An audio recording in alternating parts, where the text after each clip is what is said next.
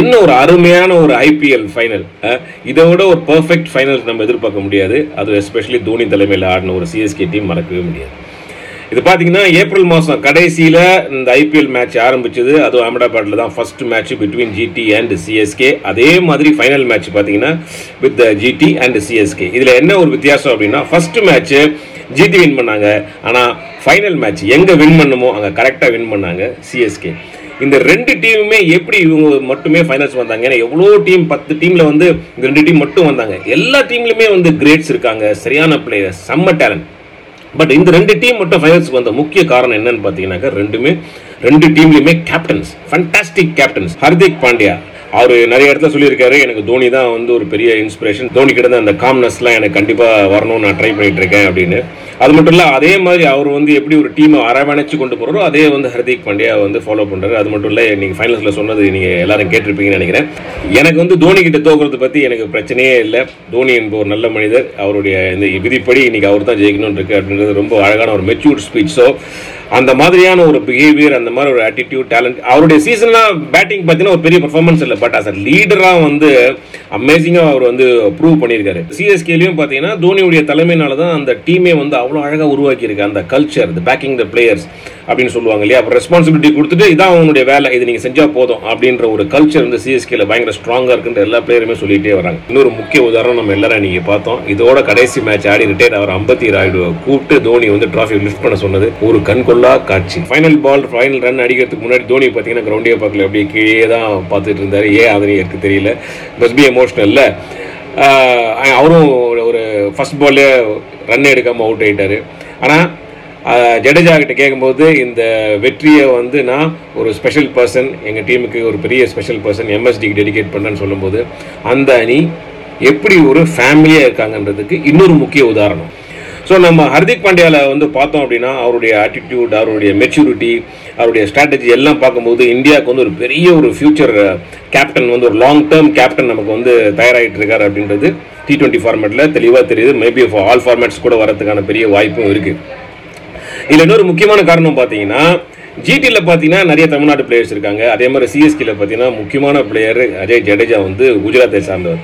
So அவருடைய home டவுனில் அவர் செம்ம ஆடி வின் பண்ணி கொடுத்தது ஒரு பெருமைக்குரிய ஒரு விஷயம். அதே மாதிரி நம்ம பையன் சாய் சுதர்ஷன், ரொம்ப சின்ன பையன், என்ன மாதிரியான ஒரு கேம் அவருக்கு வந்து ஆடி ஃபைனல்ஸில் ஒரு 96 ரன்ஸ் அடிக்கணுன்றது எழுதப்பட்டிருக்கு. செம்ம டேலண்ட்டு நம்ம சென்னை பையன். அவர் வந்து பார்த்தீங்கன்னா நிறைய இங்கே லீக் மேட்ச், ஆலர் பேட்டேஜ், ஆலர் பெட்சிசி, ஜாலி ரோவர்ஸ் இதெல்லாம் ஆடி இருக்காரு. அதுக்கப்புறம் TNPL ஆடி இருக்காரு. அதுக்கப்புறம் வந்து பார்த்தீங்கன்னா ஜிடியில் ஒரு பேஸ் ப்ரைஸுக்கு ஒரு ஏலத்தில் எடுத்தாங்க. கேன் வில்லியம்சனுக்கு இன்ஜுரி ஆனதுனால அவருக்கு ஒரு ஆப்பர்ச்சுனிட்டி கிடைச்சிது. அந்த ஆப்பர்ச்சுனிட்டியை பயங்கரமாக ப்ரூவ் பண்ணி இந்தியாவுக்கு ஒரு பெரிய டேலண்ட் தமிழ்நாட்டிலேருந்து, அது சென்னையிலேருந்து கிடைக்க போகிறாரு, வர போகிறார் அப்படின்னும் போது அதுவும் நமக்கு ஒரு பெரிய பெருமை. ஸோ ஐபிஎல்ல பொறுத்த வரைக்கும் சென்னை சூப்பர் கிங்ஸ் இது 5வது டைட்டில் வின் பண்ணியிருக்காங்க. 10 முறை ஃபைனல்ஸ் வந்திருக்காங்க, அதில் 5 முறை வந்து டைட்டில் வின் பண்ணியிருக்காங்கன்னும் போது சிஎஸ்கே உடைய கன்சிஸ்டன்சி, தோனியுடைய தலைமை, பிளேயர்ஸுடைய ஃபேமிலி கல்ச்சர், இது எல்லாமே இருக்குது. நிறைய பேர் ரிஜெக்ட் பண்ண பிளேயர்ஸ்லாம் இங்கே வந்து என்ன மாதிரி பெர்ஃபார்ம் பண்ணியிருக்காங்கல்ல, அஜிங்கா ரஹானேயாக இருக்கட்டும், இல்லை வந்து நம்ம சிவம் துபே, அம்பத்தி ராய்டு, எல்லாருமே வந்து சரியான ஒரு பெர்ஃபார்மன்ஸ். மோயின் அலியில் வந்து பார்த்தீங்கன்னா ECBயே வந்து இங்கிலாந்து கிரிக்கெட் போர்டே வந்து அவரை வந்து அவ்வளோவா சரியாக ட்ரீட் பண்ணல, நிறைய ஆப்பர்ச்சுனிட்டி கொடுக்கல. சிஎஸ்கேல வந்து தான் அவர் இன்னும் நல்ல குரூமானார், நல்ல டேலண்ட்டாக வேர்ல்டு லெவலில் வந்து அவர் இம்ப்ரூவ் பண்ண ஆரம்பித்தார். ஸோ அதனால் சிஎஸ்கே வந்து ஒரு கிளப் கிரிக்கெட்டாக இருந்தால் கூட அந்த IPL வந்து உலக அளவில் சரியான ஒரு பிஸ்னஸ். அதனால தான் வந்து இது மாதிரி லாஸ்ட் பால் ஃபினிஷு, செம்ம players, great players of the world எல்லாருமே வரதுனால IPL வந்து ஒரு சிறந்த வேர்ல்டுலேயே ஒரு பெரிய டோர்னமெண்ட், ஒரு பெரிய மணி ஏர்னிங், எக்கானமி வைஸும் சரி பயங்கரமான ஒரு டோர்னமெண்ட்டாக அது வந்து இருக்குன்றதுல எந்த விதமான ஒரு டவுட்டுமே கிடையாது. ஏன்னா இப்போது தோனியுடைய ரிட்டையர்மெண்ட்டும் பார்த்தீங்கன்னாக்கா எவ்வளோ அந்த பிராண்ட் எஃபெக்ட் ஆகுன்றதுக்கு நான் ஒரு பாயிண்ட் சொல்கிறேன். எனக்கு தெரிஞ்சு அப்ராக்சிமேட்டாக ஒரு சிஎஸ்கே பிராண்ட் அப்படின்றத வேல்யூ பார்த்தீங்கன்னா, எனக்கு தெரிஞ்சு என்னுடைய ஒப்பீனியனில் பார்த்தீங்கன்னா ஒரு 10,000 கோடி இருக்கும். ஸோ இப்போ ஆல் ஆஃப் அ சடன் இப்போ தோனி ரிட்டையர் ஆகிட்டார் அப்படின்னா அதனுடைய பிராண்ட் வேல்யூ கம்மியாகிறதுக்கு நிறைய வாய்ப்பு இருக்குது. அதனால் தோனி வந்து ரிட்டையர் ஆக மாட்டார் அப்படின்றது நம்ம ஓரளவுக்கு எதிர்பார்த்தாலும், பட் ஏன் நான் ரிட்டையர் ஆக மாட்டேன் அப்படின்றதுக்கு அவர் சைட்லேருந்து எவ்வளோ அழகாக வந்து மக்களுக்காக சொன்னார் தெரியுமா. ஸோ எனக்கு வந்து நான் ரிட்டையர் ஆகணும்னு நினச்சிட்டு இருந்தப்போ இப்போ நான் கப்பை வின் பண்ணிட்டேன், அதனால் இப்போ வந்து நான் ரிட்டையர் ஆகிறேன்னு சொல்கிறது ரொம்ப ஈஸி, அது ரொம்ப ஈஸியான வேலை. ஆனால் நான் வந்து இந்த மேட்ச் எல்லாம் பார்க்கும்போது மக்களுடைய ஆரவாரம், மக்கள் என் பேரை சொல்லும்போது, எல்லாரும் என் க்ரௌடில் கத்தும்போது எனக்கு அப்படியே கண்ணில் தண்ணி வந்தது. ஸோ அதனால் வந்து இவ்வளோ எமோஷ்னலாக இருக்கும்போது எனக்கு வந்து இன்னும் ஹார்டாக ஏதாவது ட்ரெயின் பண்ணி அடுத்த 6-7 மாதத்துக்கு ட்ரெயின் பண்ணி நான் அடுத்த சீசனில் இன்னும் நல்லா மக்களுக்கு ஏதாவது கொடுக்கணும்னு நினைக்கிறேன் அப்படின்னு சொல்லும்போது நமக்கு தோனி இன்னொரு 1 more season ஆடுவார் என்ற ஒரு நம்பிக்கை நமக்கு கிடைக்குது. ஆனால் அதுக்காக அவர் எவ்வளோ எஃபர்ட் எடுக்க போகிறாரு, எவ்வளோ பண்ண போகிறாருன்றது ப்ராபப்ளி இன்னொரு அப் டவுன், இன்னும் கொஞ்சம் முன்னாடியே இறங்கி வந்து ஆடுறதுக்கான ஒரு சான்சஸ், ஓப்பனிங்கோ இல்லை 1 down 2 down 3 down அந்த மாதிரி முன்னாடியே வந்து நிறைய ஆடி ரன்ஸ் எடுக்கிறதுக்கான வாய்ப்பும் அடுத்த சீசனில் இருக்குது.